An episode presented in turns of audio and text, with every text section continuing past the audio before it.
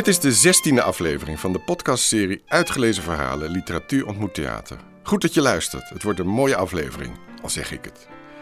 Dit keer hoor je maar liefst twee verhalen van Maartje Wortel, live voorgelezen door acteurs in het theater tijdens onze voorstellingen in eerdere weken van het korte verhaal. En we praten na met Maartje Wortel zelf, die al klaar zit in de studio. Fijn dat je er bent, Maartje. Ja, leuk om er te zijn.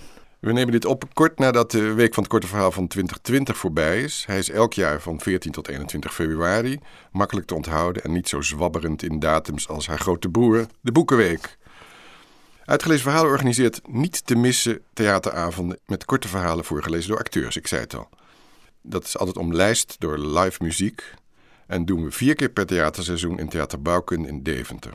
En in april 2020, voor als het geval je dit in 2021 hoort, eh, doen we dat ook voor het eerst in Den Haag in Theater Branoel met Indische verhalen. Dus kijk even op uitgelezenverhalen.nl voor het komende programma. Daar staan ook al de 14 eerdere podcastafleveringen en die erna, als je dit ook weer later hoort. Ehm, mocht je die niet meteen zien in je app. Mijn naam is Pieter van Scherpenberg. Ik ben samensteller van dat theaterprogramma en je gastheer in deze podcast. Ik doe nu even rechtstreeks beroep op jou, luisteraar. Of je nou alle eerdere afleveringen al hebt gehoord of niet. Laat weten wat je van onze podcast of deze aflevering vindt. In eerdere edities vroeg ik je dat te doen in Apple Podcast, maar het merendeel, 65% van jullie, luistert helemaal niet via dat platform. Het was echter de enige plek waar je podcast kon waarderen. Daar is nu verandering in gekomen. Ik heb de site pas kort geleden ontdekt, maar hij blijkt al sinds 2016 te bestaan. Een wereldwijde platform-onafhankelijke website voor podcasts waar luisteraars en makers elkaar vinden. Hij heet podchaser.com. Surf daar naartoe na afloop van deze aflevering en geef uitgevlezen verhalen je sterren. Of nog liever, geef je waardering in woorden. Het is natuurlijk een Engelstalige site, maar je kunt gewoon in het Nederlands je mening geven over ons of andere shows uit Nederland. Ook inhoudelijke kritiek krijgen we toe, geloof me. Denk niet, dat doet een ander wel, want dat is niet zo. Je staat er alleen voor in deze wereld. Kleine moeite toch? Als dank voor het moois dat je hoort.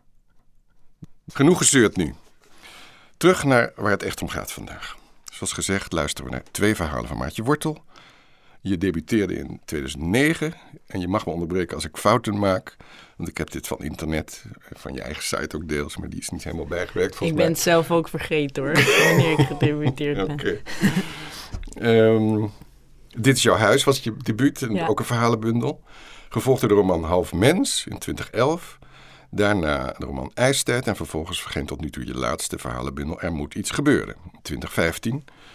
Waar we zo over gaan praten. Ja, Daarna kwam nog de novelle Goudvis in beton uit. En tot slot de roman Danny is een star vorig jaar, 2019. klopt. Dat is Ja? helemaal correct. Oké. Goede research. Maar tel daarbij op talloze columns, samenwerkingsprojecten met andere kunstenaars. En ik zie een zeer productief auteur tegenover me zitten. Zie je dat zelf ook zo? Eh, heb je het toch druk nou, mee? ja, ik heb het wel druk, maar ik, ik denk, ik vind het dat zo raar, omdat het, eh, als je een boek schrijft, dan ben je daar heel druk mee. Maar als, het, als je het afgerond hebt, ben je vergeten wat je hebt gedaan. Ja. Dus dat, eh, ja, dat herken, herken je denk ik wel, want dat je zo... ik vergeet dat ik het druk heb als Ja. ik het niet meer druk heb. Dus nu voel ik me even niet, nu, nu voel ik me een beetje lui. En dan denk ik, oh ja, ik ben eigenlijk best productief. Dus dankjewel voor deze opzomming. Ja. Goed. Zelf ben je op je site heel kort en helder over je biografie. Martje Wortel werd op 26 oktober 1982 geboren in Eemnes. Ze woont en werkt in Amsterdam. Haar broer heet Bas. Ja, Geweldig. dat heb ik. eh, ja, mijn broer heet Bas. Dat is dan ook nu eh, maak ik ook even van de gelegenheid gebruik. Hij is tuinman. Dus mocht iemand nog eh, verlegen zitten om eh, een tuinman. Zoek, Uit Bas Wortel. zoek Bas Wortel op. Ja, Heet zijn site ook toevallig zo? ja niet? Bas Worteltuinen. Oh ja. Leuk. Ja. Verder weet ik dat je vader Gerard heet en een archief bijhoudt van je. Want dat vertelde je me vorig jaar tijdens de Week van het Korte Verhaal. Toen ik je de flyer van onze voorstelling gaf. ja, dat had hij al, ja. Die heeft een eh, curverbox vol met flyers. Zo. Ja.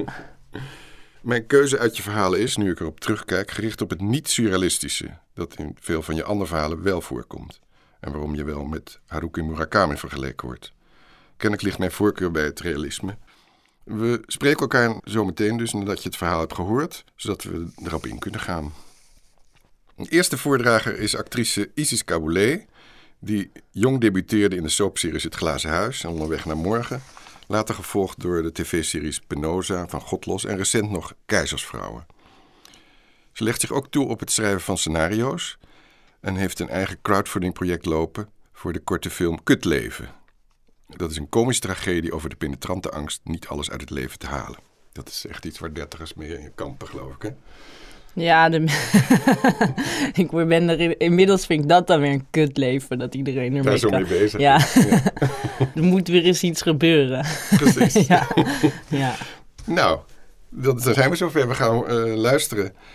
Graag je aandacht voor Maatje Wortels en verhaal Er moet iets gebeuren. Voorgelezen door Isis Kaboulet. De badkamerdeur kan niet op slot. Het slot is kapot getrapt tijdens een feest. We hebben het nooit laten maken. Mijn man zegt: Niemand in dit gezin hoeft zich te schamen of zich onveilig te voelen. Deuren zijn alleen op slot in de gevangenis. Hij zegt: Het is hier geen gevangenis. Mijn man staat iedere ochtend voor hij naar zijn werk gaat in zijn onderbroek voor de spiegel. Zijn buik bolt. Poetst zijn tanden hard en ruw. En drie keer in de week scheert hij zich met een mes dat hij lang geleden van zijn vader heeft gekregen. Zo'n ouderwets ding. Een gouden handgreep met kwast en al. Ik snap niet dat hij zich nog durft te scheren na wat er gebeurde met onze zoon. Mijn man zegt: materialen zijn per definitie onschuldig. Hij zegt ook: we kunnen er niks aan doen. Het was zijn beslissing. Of de dingen lopen zoals ze lopen. Hij zegt: denk aan onze dochters, de kinderen die we nog hebben. Hij zegt ook: ik ben het verdomme verplicht aan mijn eigen vader. Snap je dat? Hij zegt zoveel dingen. Maar hij kijkt erbij als iemand aan wie de zwaartekracht harder trekt. Alsof hij tegen beter weten in rechtop loopt, omdat een mens nou eenmaal rechtop moet lopen om vooruit te komen. Ik hoor hem gorgelen. Zijn blote voeten ongeduldig petsen op de badkamertegels. Hij klinkt als een paard in een trailer.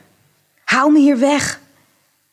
Ik hoor de kraan lopen, water en snot en tandpasta die door de afvoer naar beneden spoelen naar een plek onder de grond. Ik zit op de rand van het bed te luisteren naar het lichaam van mijn man. En ga ondanks alle goed bedoelde adviezen zelf de badkamer niet binnen om het te wassen. De deur blijft gesloten voor mij. Als mijn man zegt: Je moet voor jezelf zorgen. Rituelen zijn de belangrijkste handgrepen van de mens. Zeg ik: Nou, dat kan ik ook tegen jou zeggen. Dat je voor, je voor jezelf moet zorgen. Je neemt steeds meer plek in. Je bent dik geworden. Zo was je niet. Wij waren niet zo. Hoe waren we dan? Vraagt mijn man. Zijn toon is harder dan ik van hem gewend ben. Ik haal mijn schouders op. En niet omdat ik niet vind dat het er niet toe doet, maar omdat ik het ben vergeten. Zacht zeg ik: Anders. Ja, zegt mijn man. Alles was anders. Hij zucht en herhaalt het. Alles was compleet anders. Daarna eten we zwijgend ons ontbijt. Mijn man eet snel. Niet alleen eten doet hij snel. Het lijkt alsof hij overal zo snel mogelijk vanaf wil zijn. Met mijn vinger druk ik broodkruimels plat. Als mijn man naar zijn werk vertrekt, zegt hij: Ik neem vandaag de auto. Natuurlijk, zeg ik. Al denk ik: Je moet blijven bewegen. Vooral jij. Hij geeft me een droge kus op mijn mond, loopt naar de garage, opent de deur, stapt de auto in en start de motor. Als hij wegrijdt, denk ik: Nu is hij weg. Ik denk ook: Onze zoon was gek op aardbeienmilkshakes. En ik weet dat er iets moet gebeuren. Ik kan niet mijn hele leven aan aardbeienmilkshakes denken en de badkamer rondlopen. Ik moet beginnen met mijn man. Eerst moet hij geholpen worden. In de bijkeuken sorteer ik de was. De kleren van mijn man zijn lomp en lelijk. Uit de lappen katoen valt niet op te maken dat hij ooit slank en stijlvol was. Ik gooi de kleren in de wasmachine en was ze op 95 graden. Witte was slash bonte was. Vanaf een kruk bekijk ik het draaien van de trommel. De natte kleding die tegen elkaar en aan de wand plakt, naar beneden valt wanneer de trommel de andere kant op begint te draaien. Opnieuw denk ik aan aardbeienmilkshakes. Ik moet aardbeienmilkshakes proberen te vergeten. Iedereen zegt het. Zorg voor variatie. Je moet je denken leren aanpassen. Als de was klaar is, gooi ik alle kleren in de droogtrommel. Daarna haal ik de was uit de droogtrommel en begin opnieuw.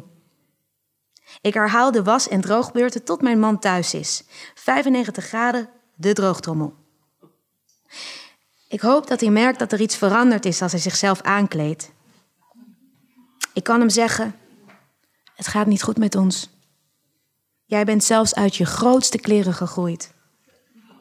Ik wacht tot morgen, tot wanneer hij terugkomt, de badkamer uit. Ik zal zeggen: Moet je jezelf nou toch eens zien? En we kunnen er samen om huilen. De volgende dag begint de ochtend als alle andere ochtenden. Vanuit de badkamer hoor ik pats, pats, een kraan, het gekras van het scherpe mes op zijn huid. Ik zit op het bed en wacht op hem. Vandaag kan er iets veranderen. Als mijn man de slaapkamer in komt lopen, kijkt hij me kort aan en pakt zijn kleren van het bed. Trekt ze aan. Ik hou mijn adem in. Wat? vraagt hij als hij merkt dat ik naar hem kijk. Moet je jezelf nou toch eens zien, zeg ik. Mijn man kijkt naar zichzelf. Ik zie niks, zegt hij. Je past amper in je kleren, zeg ik. Uh, waar heb je het over? Je kleren zaten nooit zo strak om je lijf. Nou, uh, pas mama prima, zegt hij.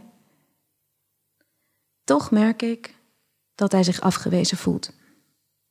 Ik moet nu iets zeggen, iets anders, maar ik kijk alleen maar hoe hij zijn sokken van de grond raapt. Ik had gehoopt dat mijn man de eerste stap zou zetten, al was hij nooit zo geweest.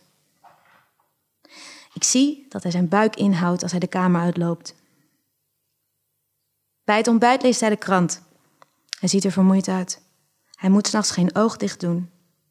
Na een kwartiertje zegt hij: Ik ga alvast naar mijn werk. Hij kust me gedag. Tot straks, zegt hij. Ik ben niet laat thuis. Ik zie hoe hij naar de garage loopt en ik wil hem terugroepen. Ik wil hem zeggen: Ga vandaag niet. Ik wil hem vastpakken en zeggen: Blijf hier. Ik wil dat hij mij vertelt dat alles goed komt. Maar alles wat mijn man zal zeggen is: Mensen moeten hun eigen problemen uitzoeken. Je kunt de dingen niet forceren. Of zoiets kost tijd.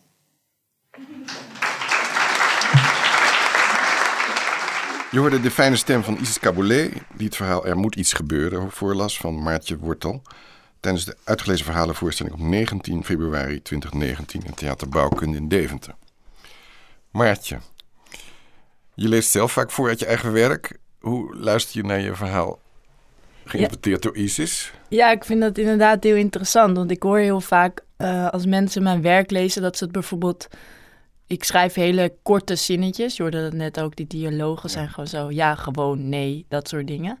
Uh, en als, uh, ik hoor dan vaak dat als mensen het lezen zonder dat ze mij hebben gezien of voor hebben horen lezen, dat dat heel erg opgefokt over kan komen dus, of heel onrustig. Mm -hmm. Uh, en als ik het lees, dan ik lees dat in mijn, hoe ik het schrijf is in mijn toon of in mijn uh, ritme. Dus ik vind het grappig om het uh, voor, voor te horen lezen door iemand anders, maar ik vond dat ze het wel heel mooi deed. Een fijne stem heeft ze ja. sowieso. En dan wordt ook voor mij het verhaal, ik kan er dan ook naar luisteren als, als een luisteraar ja. gewoon. En hoor, je, wordt... je andere dingen die je nooit eerder had gedacht dat die erin zaten? Of? Nou, ik luister dan vooral, uh, ik lu ook al luister ik met afstand, luister ik vooral, oh, uh, als iemand anders het voorleest. Want als je je eigen verhaal voorleest, hoor je heel goed, dit heb ik al gezegd, dit kan eruit. Uh, dit, uh, je bent aan het herschrijven. Ja, je bent eigenlijk aan het schrijven tijdens het voorlezen. Ik geef ook les op de Rietveld Academie en een van de lessen is ook gewoon lees, lees steeds je eigen verhaal hardop voor. Want dan weet je gewoon, eh, dan voel je of het klopt of niet. Dus daar was ik nu op aan het letten of, dat, of ik dat ook hoorde bij iemand anders. En ik dacht bijvoorbeeld dat, ik denk heel vaak dat ik heel veel dingen weglaat en dat het super onduidelijk is. Maar nu hoorde ik, oh, het is heel duidelijk in het begin, zelfmoord. Dat, uh, maar een lezer leest daar stom genoeg vaak overheen. En je moet, ja, ik hoor heel vaak van, ah, je hebt het niet echt, je zegt het niet echt. Of het, uh. En dan dacht ik, oh, maar dit is heel duidelijk. Ja. Met dat mes. En we hebben de kinderen die we nog wel hebben. Dus dat is dan grappig, ja. Ja, ik vind het, voor mij is het ook een indringend en schrijnend verhaal. Echtpaar dat heel verschillend omgaat met hun zoons zelfdoding. Ja. En vooral er niet over praten. Uh, de gelijknamige bundel waarin het verhaal stond, verscheen al in 2015, zowel even geleden. Maar blijkbaar herinner je nog wel over hoe, hoe je het idee ervoor kreeg. Of blijkbaar is dat zo, heb je daar... Eh, ja, ik krijg. Ja, het is soms jammer als je vertelt over je idee, omdat hoe je op een... Zo futiel kunnen ze zijn. Ja, op eh, hoe je op een idee komt is soms... Uh, uh, ik noem maar wat, er staat ook een verhaal in de bundel van als de dingen... Gaan we die ook luisteren trouwens? Als de dingen beginnen te draaien? Oh, nou ja. Dat, dat, is dan hetzelfde soort idee. En dat is ook best wel verdrietig verhaal. Maar dan... Ik werk heel vaak bij een kort verhaal vanuit een beeld. En eigenlijk was dit beeld stom genoeg dat ik zelf een feest had gegeven. En daar had iemand de badkamerdeur kapot getrapt. Dat is trouwens nog steeds niet gemaakt. En dit verhaal komt uit 2015. Dus mijn eigen badkamerdeur kan niet op slot. Zo simpel is het. En dan, en dan ja, ja, van Hoe, hoe komt dat of wat denken mensen als ze in mijn badkamer komen en ze zien een beetje een kapot. Weet je, je komt wel eens ergens in een huis en dan zie je iets, denk je, wat voor drama gaat hier achter schuil?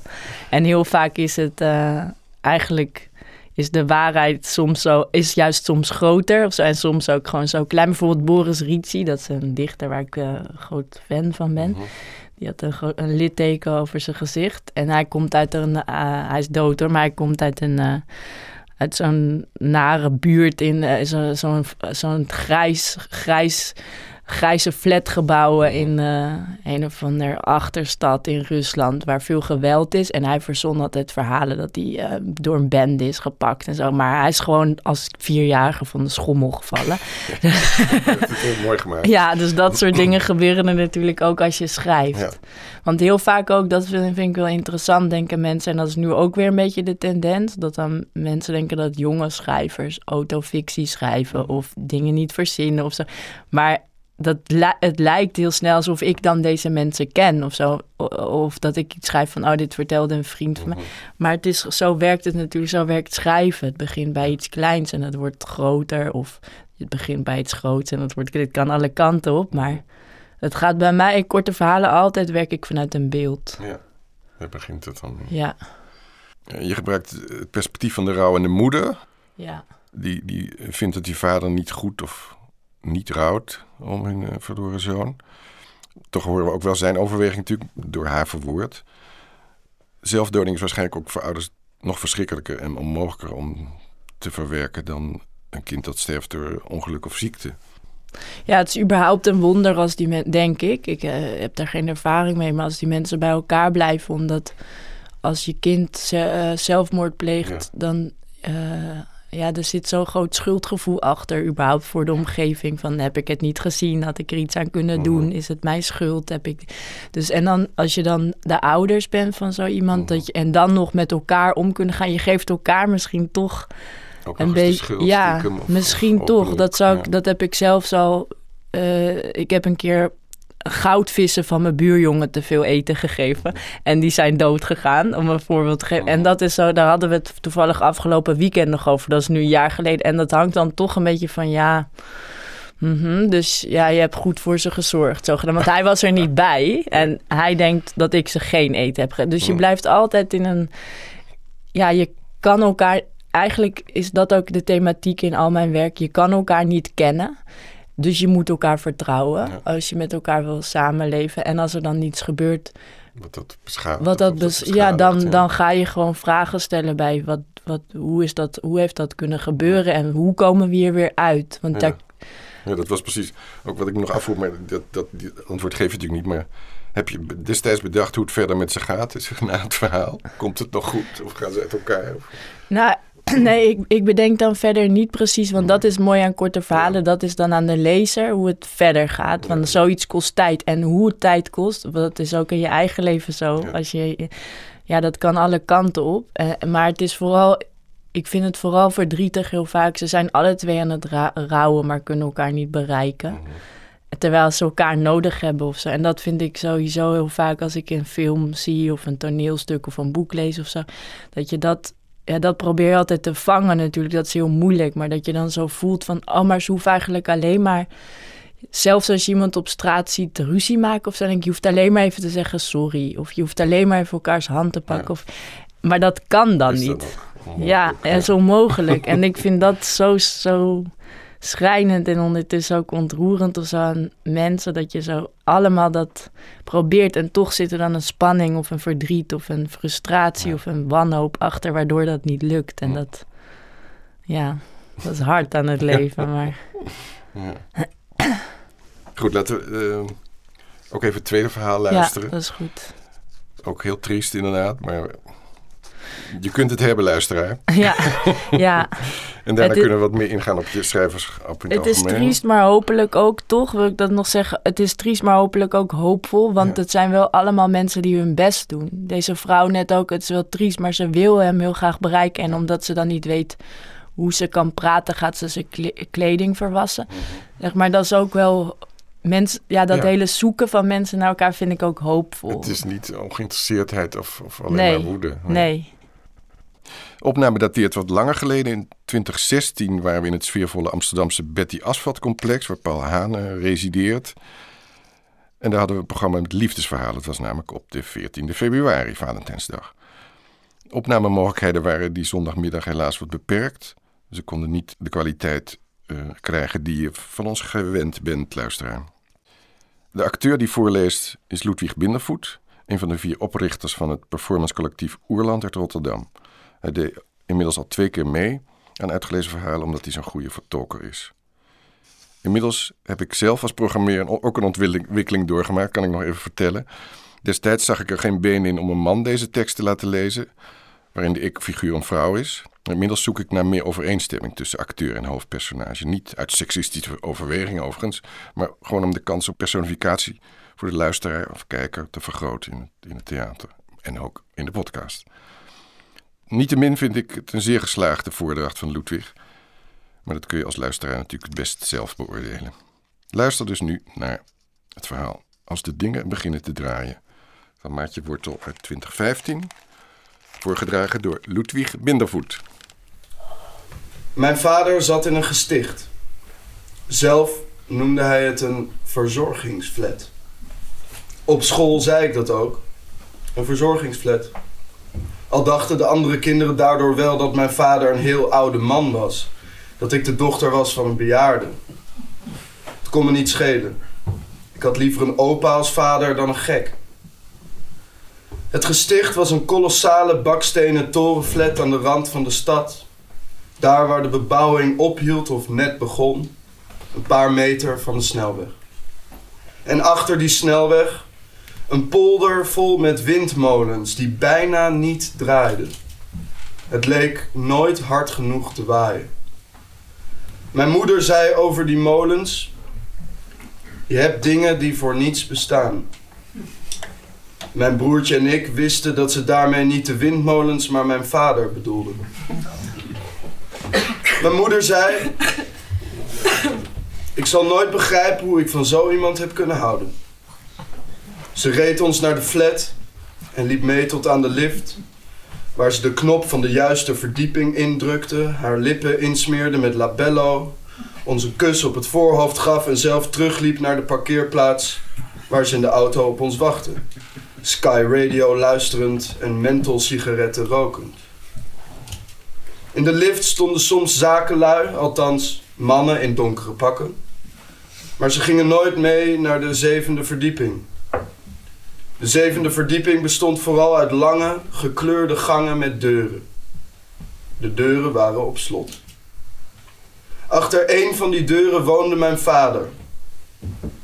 Achter andere deuren de echte gekken, zoals hij zelf zei. Maar de grootste idioten zaten volgens hem een paar verdiepingen lager, achter hun bureau, op kantoor. Na exact een half uur bezoek stonden mijn broertje en ik weer naast de auto op de parkeerplaats. Hoe was het? vroeg mijn moeder dan door het open raampje. Niet dat het antwoord haar iets interesseerde. Mijn moeder interesseerde zich voor heel andere dingen. De roddels uit de bladen die ze las, haar smartphone, vakantiefolders, overdekte winkelcentra en voor haar nieuwe vriend, een kale man die Rob heette en die volgens mijn moeder doodnormaal was. Mijn broertje interesseerde zich ook voor andere dingen. Hij ging mee naar mijn vader omdat we na afloop van zo'n bezoek altijd langs de McDonald's reden. Waar we van mijn moeder hamburgers mochten eten tot we er misselijk van werden. Toen mijn broertje in de puberteit kwam, begon hij net als de meeste kinderen uit zijn klas aan de lijn te doen. Hij hoefde niet meer zo nodig naar McDonald's, dus ging hij ook niet meer mee naar mijn vader. Hij zei: Ik zal nooit begrijpen dat zo'n man zich een vader durft te noemen. Mijn moeder zei: Lieverd, als jij met je vader wilt breken, dan kan ik dat heel goed begrijpen. Dan is dat zijn eigen schuld. Ik ben al veel te veel tijd kwijt aan die man. Uiteindelijk was ik de enige die nog ging. Een stuk met de trein en daarna met twee verschillende trams. Later ging ik met mijn eigen auto. Ook een Volvo. Net als mijn moeder had, maar dan tweedehands en gedeukt. Ik had de sleutel van mijn vaders kamer en altijd wanneer ik de deur opende, stond hij tussen zijn verzameling oude kranten voor het raam naar de molens te blazen. Zoals kinderen de kaars op een verjaardagstaart uitblazen. Met de armen wat naar achter, de borst naar voren. Hij blies met veel valse lucht en spuug, alsof zijn leven er vanaf hing. En misschien was dat ook wel zo. Wanneer mijn vader mij hoorde binnenkomen, keek hij betrapt achterom. Maar juist omdat hij zich betrapt voelde, ging hij gewoon door met blazen, zodat het heel normaal leek. Niet naar de molens, als je dat soms denkt, zei hij dan tussen het blazen door. Ik denk niets, pa, zei ik, terwijl ik door de rommel waadde en naast hem voor het raam kwam staan om naar de voortrazende auto's op de snelweg te staren. Na een tijdje staren leken al die auto's te versmelten tot één en dezelfde auto. Alsof er maar één iemand was die ergens naartoe, naartoe op weg was. Als ik maar lang genoeg naast mijn vader voor het raam bleef staan, hield het blazen vanzelf op en draaide hij zich naar me toe. Zo, jongen, zei hij dan, terwijl hij naar de bank toe liep. Zo, zei ik, omdat ik ook niet wist wat ik als zijn dochter tegen hem moest zeggen. Het gaat wel met mij, zei hij. Het gaat best. Ik ben alleen zo vreselijk moe van mijn dromen, zei hij de laatste keer.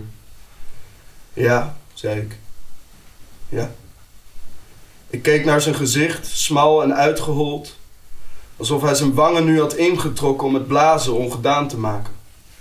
Hij zag er inderdaad uit als iemand die vreselijk moe was van zijn dromen. Ik liep naar mijn vader toe en legde mijn hand op zijn schouder. Zullen we wat drinken? vroeg ik. Ik heb dorst. Mijn vader liep op zijn sokken naar het keukenblok en zette twee koppen slappe thee waarvan hij zelf niet dronk. Soms helpt het, zei hij. Soms beginnen die dingen plotseling te draaien. Ja, zei ik. Soms. We deden allebei nog steeds alsof hij het niet over de molens had, maar over het leven in het algemeen of zoiets. Ik dronk van mijn thee en keek op mijn horloge, niet om erachter te komen hoe laat het was, meer uit gewoonte en om niet naar hem te hoeven kijken. Ik dacht eraan hoe de dingen in ons gezin ooit ook plotseling waren beginnen te draaien. En dat je niet weet wanneer en hoe het draaien in werking wordt gezet, dat weet je nooit. Ik moet gaan, zei ik toen de thee op was. Ja, zei mijn vader. Dat is prima. Ik hoopte dat hij met iets anders zou komen, maar hij zei alleen: dat is prima. En ook ik zei niets bijzonders. Dag papa, zei ik. Vanaf de parkeerplaats zag ik hoe hij weer voor het raam stond. Ongetwijfeld stond hij daar te blazen. De windmolens stonden op een rij in het land, doodstil. Ik dacht aan wat mijn moeder had gezegd. Dat sommige dingen voor niets bestaan. Misschien heeft ze gelijk. Behalve als het eindelijk weer eens hard zou gaan waaien. Ik kneep mijn ogen samen en hoopte het. Ik hoopte het echt. Je hoorde Als de dingen beginnen te draaien van Martje Wortel uit 2015. Voorgedragen door Ludwig Bindervoet op 14 februari 2016 in het Betty Asphalt complex.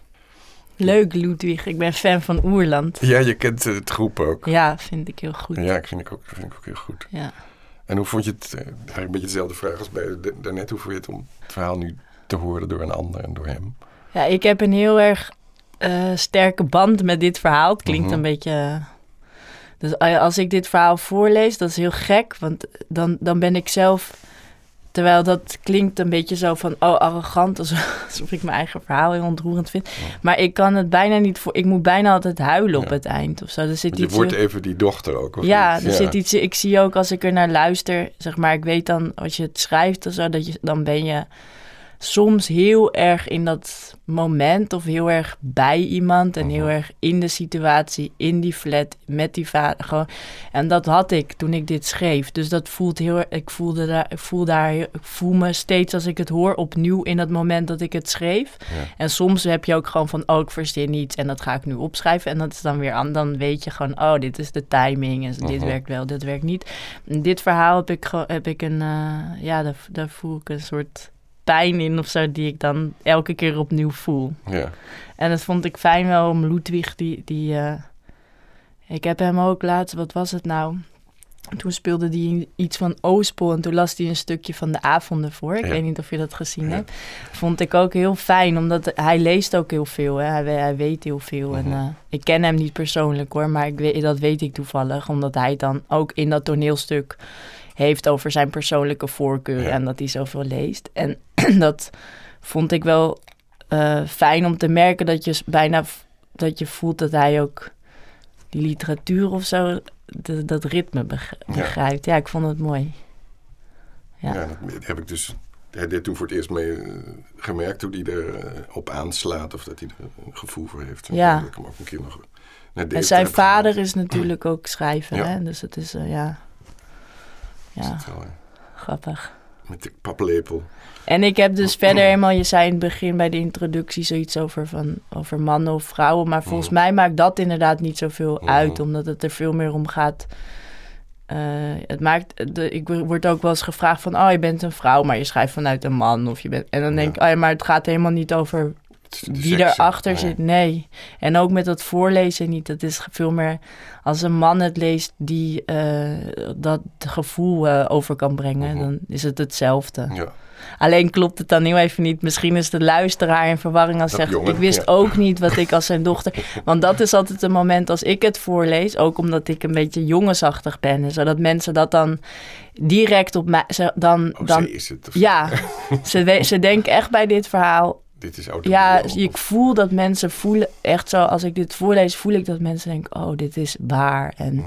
haar vader is gek en eh, ze, die denkt dat zij een jongen... Zeg maar, je voelt dat. En dat is wel fijn voor mij als ik Mhm. het lees... om daar toch een beetje zo mee te spelen. Ik wil Ja. niet met mensen spelen of zo... maar ik bedoel, dan voel ik...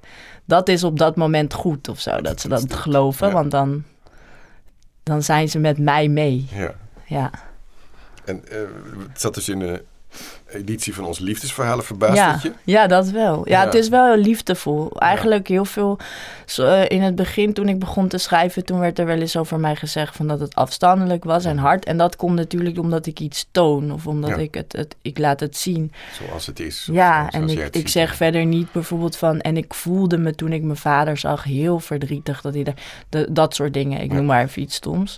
Eh, maar het, eigenlijk zijn die verhalen allemaal, vind ik, wel... ja, waar we het net ook al kort over hadden... met dat hoopvol of dat Ja. zoeken... wel warm. Dus ik snap wel een liefdesverhaal... want die, die dochter die gaat steeds maar naar die... Blijft er komen. Ja, en, die van hoopt dat het voor hem beter wordt. Weer hoop of zo. Ja, Ja, of dat- het zit hier letterlijk in natuurlijk. Ja. ja, gewoon dat, het niet, dat hij er niet voor niets is. Dat de dingen er niet voor niets zijn. Dat, het, dat die moeder ongelijk heeft in haar hardheid naar die vader. Al die dingen wil ik dan dus tonen in een beeld. En als ik dat zo uit zou spreken zoals ik dat nu zeg, dan volgens mij slaat dan het verhaal dood. Dus dan zoek ik dat beeld van die windmolens. Die dan... dat je het niet vooraf hebt gezegd dan. Nee, precies. kunnen horen, ja. Nee, precies. Soms is het ook zonde natuurlijk om erover te praten. Maar ik snap ook dat een luisteraar helemaal in deze podcast... Soms willen mensen ook weten hoe is iets gemaakt en Mhm. waarom... en waar Ja. komt een idee vandaan en wat is... En zelf kom ik uit een dorp waar... eh, eh, ben ik opgegroeid in een dorp waar in de polder heel veel windmolens staan... die dus nooit... Dra ik vroeg me gewoon... zeg, Dat, ik vroeg me altijd af als ik door de polder fietste... waarom staan die dingen daar? Zo horizonvervuiling zonder dat er iets mee gebeurt. Nu worden ze volgens mij aangedraaid en draaien ze inmiddels. Maar dat, ze stonden daar een tijd zonder... Want het waait niet hard. ja, nu hebben we net die paar stormen gehad natuurlijk. Met die heerlijke namen. Nu Ja. wil het, maar... Ja, Ik heb ook wat geresearched over eh, toen je bundel net uit was. eh, heb je een tv-interview met Kenneth van Zijl gehad. Heb ik eh, van het weekend nog even gekeken. Heel leuk. Ehm, dat moet dus in 2015 geweest zijn, kort na het uitkomen. En toen zei je dat je vrijwel nooit waar gebeurde autobiografische verhalen schrijft. Dus ook wat we nu hoorden was echte fictie. Dat heb je net ook nog benadrukt. Maar weet je nog wel, ja, ik wil toch weten waar de kiem van het verhaal lag. Eh, was je er straks ook al bezig naartoe aan het... Ik, we, ik weet niet zeker of het soms vergeet. Het, het is een beetje wat ik zei over die windmolens. Ja. Maar ook omdat, ik weet niet of dit nou daarvoor was of daarna, of dat ik dat al wist. Maar ik heb een tijdje in een bejaardentehuis eh gewoond voor een project. Mhm. Eh, en dat, dat die dingen dan samenkomen. Daar was dan een gesloten afdeling. Nee, dit is weer iets anders. Dit is trouwens wel mooi. Dat was, was een oma van een vriendinnetje van mij. Van, van, van waar ik verkering mee had, dus van mijn ex-vriendin. Mhm. Eh, en die zat op een gesloten afdeling. En dan ging ik, soms gingen we samen naar Ja, dat is mee. ja, gingen Ja. we naar oma toe en er was een mevrouw en die schreeuwde de hele dag. Daar heb ik trouwens ook een keer over geschreven. De hele dag door ging dat, hoe laat is het, hoe laat is het, hoe laat is het. En toen ben ik naar haar toe gegaan, heb ik haar hand vastgepakt en zei ik, mevrouw, het is drie uur. En toen, keek, en toen keek ze me aan, echt zo van top tot teen was ze me aan het beoordelen. En toen zei ze, ik wil iemand die er verstand van heeft, zei ze toen. En ik denk daar heel vaak aan, want ik dacht, dit is zo mooi. Ja. Dat heel vaak ook. En ik ben bijvoorbeeld groot fan ook van Tsjechov en van Saal 6 vind ik een heel mooi verhaal. Dat het soms zo kan draaien van wie is hier de gek of zo. Mhm. En daar ben ik dan heel vaak mee bezig met die vader heeft eigenlijk ook gelijk. Zo heel vaak mensen die het verliezen zogenaamd van het leven of die opgesloten moeten worden of aan de rand van de stad geplaatst worden, aan de rand van de samenleving, aan de rand van een gezin, aan de rand van wat dan ook denk ik heel vaak, die hebben eigenlijk meer gelijk dan de mensen die wel meedoen. Dus daarom ook met die mensen op kantoor gewoon en dat hij zit daar gewoon met zijn kranten Ja. en het is, ja, daar, daar denk ik dan over na en dan denk ik, oh, ik wil zo iemand tonen gewoon. Of, of Ja, ja, het is goed gelukt. ja, Vond ik. nou dankjewel. En ik wilde ook nog heel even ingaan op, in het begin van het programma zei jij zoiets over... Oh ja, ik heb de realistische Mhm. verhalen gekozen. Want eigenlijk, dat vind ik grappig. Want soms wordt mijn werk inderdaad als eh, absurdistisch Mhm. bestempeld. Of eh, dat Murakami, dat is bijna een... eh, een ja, dat zit me ongeveer in de weg. Of we zeggen dat, aan je geplakt. ja, omdat dat is toen gezegd over ijstijd per onge- Oh. door één recensent. Omdat hij had toen eh, de- zo'n roman geschreven, De Kleurloos of zo. En dat ging een beetje over ook zo'n zoektocht. Dus dat was zo, oh, dat lijkt Een beetje makkelijk Te- eh, in de- link gelegd. ja, Zo. qua thematiek. Maar verder, dat is dus ook luisteraar als je van Murakami houdt, niet dan mijn werk gaan kopen, want het lijkt niet op elkaar, dan raak je teleurgesteld. Maar ja, want het is heel anders. Het is echt heel anders. En dat, en maar dat absurdistische, bijvoorbeeld, er staat dat verhaal in wat ik ook vaak voorlees, waar je misschien op doelt ook van daar is de hond en Ja. dat iemand een hond nadoet. Maar eigenlijk is dat ook heel realistisch. Dus het is zo hetzelfde als, dat geef ik heel vaak als voorbeeld ook, eh, Alex van Warmerdam is, eh, eh, vind ik fantastisch. Ja. En dan kan je zeggen, oh, dat werk is absurdistisch. Maar voor mij is dat ook... Ja, oké, er gaan wel veel mensen dood als het echt re- realistisch is. Maar iedereen schiet elkaar daar neer. Ja. Maar verder is het zo dat je juist als je de mens toont of zo, hoe die is, dan is iets heel snel Ja. absurdistisch. Dus dat is niet omdat ik absurdistisch wil zijn of zo. Het is gewoon...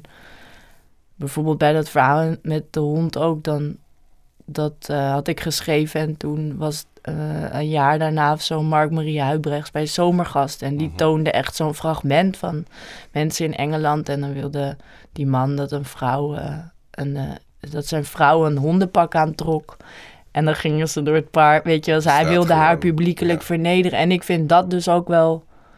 Ja, ik wil dat... Ik vind dat, dat is dan absurdistisch, maar ook... Ja, ook weer eigenlijk hetzelfde als in die andere verhalen van... Dit, zijn, dit is de mens of. Ja. zo. En het is voorstelbaar als je erin mee. Ja. ja. Ook is de vraag natuurlijk altijd wat, wat, wat, ik- wat ik net al zei over wat je, die kloof tussen jezelf en de ander. En, hoe voel je en wat is normaal of zo. En heel veel mensen hebben eigenlijk hele vreemde... Ieder mens heeft vreemde gewoontes of een geheim of zo. Weet je, je had Mhm. toch ook een tijdje dat je op een... eh, je hebt zo'n boek ook met allemaal postkaarten waar iemand dan zijn geheim of zo op kon schrijven. Ik ben vergeten hoe dat heet, maar dat is heel leuk. Bijvoorbeeld van, oh, ik eet iedere ochtend magieblokjes of zo. Van die dingetjes, kleine dingen, maar iedereen heeft van die dingen die ze niet durven Ja. zeggen, toch doen. Of, ja, dus dat is dan, lijkt absurdistisch, maar is gewoon super realistisch. werkelijkheid. Keihard realistisch, ja. Ja, in dat genoemde interview zei dat je het korte verhaal je favoriete genre is. Ik weet niet of je dat nog herinnert. Ja, vind ik ook dat nog het je steeds. uitdaagt en, Ja. en moeilijker is dan een roman. Ja, ook om te lezen. Ja. Ook om te lezen, want bijvoorbeeld ook als je dit nu hoort... Mensen verwachten bij een kort verhaal... Ik weet niet of je dat herkent, want dat heb ik, moet ik eerlijk zeggen, zelf zelf. Ik hou bijvoorbeeld ook erg van John Cheever of zo, Oh, Richard Yates, al die verhalen. En dan blader ik soms door zo'n boek en dan denk ik... Oh, dit verhaal is iets te lang. Ik ga een andere lezen. Dan wil ik een zo, zo kort mogelijk verhaaltje. En dat is eigenlijk zo st- stom of zo, dat als je hiernaar gaat luisteren... heb je bijna al... Oké, het is een kort verhaal, dus het eindigt. Wanneer eindigt het nou? Snap je? Je Ja. bent al... Bezig met het einde. Ja, je, zit op, je bent op een andere manier aan het luisteren of lezen. En dat is soms, eh, soms zonde, maar als je er heel even gewoon... Dat, je, dat, je- dat dat niet uitmaakt en je weet... Ook dit verhaal, hoe kort het ook is, gaat tijd kosten. En Mhm. gewoon, ik moet me even concentreren. Ja. En als je dan concentreert, dan zijn de... de- Ik vind vaak in een kort verhaal de details mooier. En het vraagt meer... Ik vind het meer het filosofisch vaak, omdat... eh, eh, wat je net al zei, hoe loopt het af met deze mensen? Dat moet je zelf dus... Daar moet je over... na hoe wil jij dat het af... eh, vandaag kan het anders aflopen dan morgen. Het ligt heel erg aan hoe je het leest, hoe je zelf in je leven staat. En dan daardoor kan, kunnen korte verhalen soms ook in een bepaalde periode in je leven doodslaan of zo, of niks met je doen. Maar als je dan, ja, bijvoorbeeld, maar dat is natuurlijk de, dat is de Bach van de literatuur, eh Tsjechov. Maar als je dat leest, dan kan het iedere keer opnieuw is het iets anders. Ja. Dus als ik het verhaal Zaal 6 dus bijvoorbeeld vandaag weer lees, gebeurt er weer iets anders dan vorige week. En dat vind ik zo mooi aan een kort Mm. verhaal. En in een roman heb je dat ook wel, maar dat is meer in een roman heb je dat meer wat het doet met je gevoel of zo soms. Zo van, oh ja, toen vond ik het mooi, nu niet. Of toen moest ik huilen, nu lachen of zo. Maar in mijn kort verhaal doet het, vind ik, prikkelt heel erg je, je denkvermogen Ja. of je gedacht. Je, wordt- ik weet niet, ik, ik vind het bijna als een filosofische tekst vaak. Ja, Ja. Ja, dan komt toch een beetje waar ik, waar ik naartoe werk. Waarom is er dan geen nieuwe verhalenbundel van je verschenen Ja. in vijf jaar? Ja, dat snap ik dat je dat zegt. Nou, dat kon, ik vond, vind dat ook van novellen. Vind ik ook mooi. Ik heb wel een novelle geschreven. En eh, Danny is een star. Dat eh, is een beetje een uit de hand gelopen grap of zo. Dat was, was eigenlijk de bedoeling dat dat een, een, een, een alternatief boekenweekgeschenk Oh. zou worden. Maar ik wilde niet in die hele boekenweek... Dat was met Jan Siebelink en Mhm. Moerad iets met dat hele gedoe van moeder de vrouw. Ja. En dat, werd, was, dat wilde ik toen niet meer, omdat dan wordt het tegen iemand. En ik ben tegen niemand. dus toen moesten we het even brengen als de nieuwe... Maar het was eigenlijk een soort boekenweekgeschenk. Mhm. Maar ik schrijf eh, veel korte verhalen wel. Ik ben wel gewoon korte verhalen aan het schrijven. Maar En voordat het... publiceer je ook in, in eh, literaire bladen? Of Ja, zo? in bladen en eh, soms in verzamelbundels of zo. Mhm. Alleen eh, voordat je dan weer sterker... Bijvoorbeeld met Er moet iets gebeuren ook. En in Dit is jouw huis. Ik heb soms dat ik ook heel cha- chaotisch denk of rommelig ben. Dus dan moet ik... ehm, het moet eigenlijk op een bepaalde manier bij elkaar passen. Er moet En weer een ordeningsprincipe ontstaan. ja, en niet zomaar, oh, ik heb tien nieuwe verhalen, nu is er een bundel. Want Ja. dat, dat zou nu wel kunnen. Ik heb wel gewoon tien nieuwe verhalen. Ja. Maar dat, ja, dat moet wel bij elkaar passen. En ik ben, ik ben bezig met een roman al heel lang, maar daar ben ik net weer mee begonnen. Dat heet Camp. Die roman heet Camping. Oh ja, dat schrijf je hier ook al in. Ja, klopt. Dat is wel. eh, en, en, maar dat heb ik heel lang laten liggen. En dat wordt wel meer eh, zoals het er nu naar uitziet. Want dat verandert tijdens het schrijfproces. Maar dat is dan. Dat zijn eigenlijk korte verhalen. Gewoon van de mensen die op die camping. Die daar verblijven. Dus, ja, die kun je als en dat komt dan bij elkaar. En Ja. de plek is de camping. Dus je kan net zo goed zeggen: het is een verhalenbundel camping. of het is een roman camping. Wat je wil. Als jij graag een verhalenbundel. Ja, ja, dan krijg je die. ja. Overigens, je, je, je bewondering voor Tsjechov... kan ik je zeggen dat we er een keer een aflevering aan hebben gewijd vorig jaar... en, een, en zelfs een bonus eh, daarnaast nog hebben uitgebracht. Daar zal ik je het linkje van sturen Oh, om te ja. luisteren. En luisteraar, als je die nog niet gehoord hebt... kijk even terug in de history van deze podcast. Zo rond maart 2019, is- uit mijn hoofd is dat verschenen. Ik vind het ook leuk dat jij steeds 20 zegt. Hou ik van. Ja, maar dat terzijde. Daar heb ik een keer kritiek op. Ik heb één recensie op de podcastreeks gehad. Bunt Blocht of zo, een meneer, eh, een leraar Nederlands. Die vond het geweldig. eh, maar hij zei, ja, het is wel belachelijk dat hij 6, 20, 11, 20, 12 vind ik zegt. leuk, Want dat is helemaal niet gebruikelijk in het Nederlands. Oh ja, Ik vind 2019 vind ik veel te woorden. langdradig. Ja. ja, Gewoon lekker kort. Ja, nee, ik, ben, ik We vind zijn het er ook fijn. niet 1900 of 1999, dat zijn we ook niet. Nee, precies. Goed, nou dankjewel voor deze eigenlijk twee gesprekken. Maar we, we- we hebben ze aan elkaar geregen door Ja. daar steeds naar terug te grijpen. Eh, zo luisteraar, nu sluiten we deze aflevering af. Maar niet zonder je nogmaals te vragen. Ga naar podchaser.com om sterren uit te delen en bespreking te schrijven. Deze aflevering is ondersteund door gemeente Deventer en het Prins Bernhard Cultuurfonds Overijssel. Aan deze aflevering werkten mee Maartje Wortel, Isis Caboulet, Ludwig Bindervoet, Floor Minnaert voor de opname, Dirk-Jan van Ittersum voor de montage. De herkenningsmelodie is van Instant Classical, Amir Swaap en Sietse van Gorkom. Ik ben Pieter van Scherpenberg en gids je door deze 16e aflevering. Graag tot een volgende keer.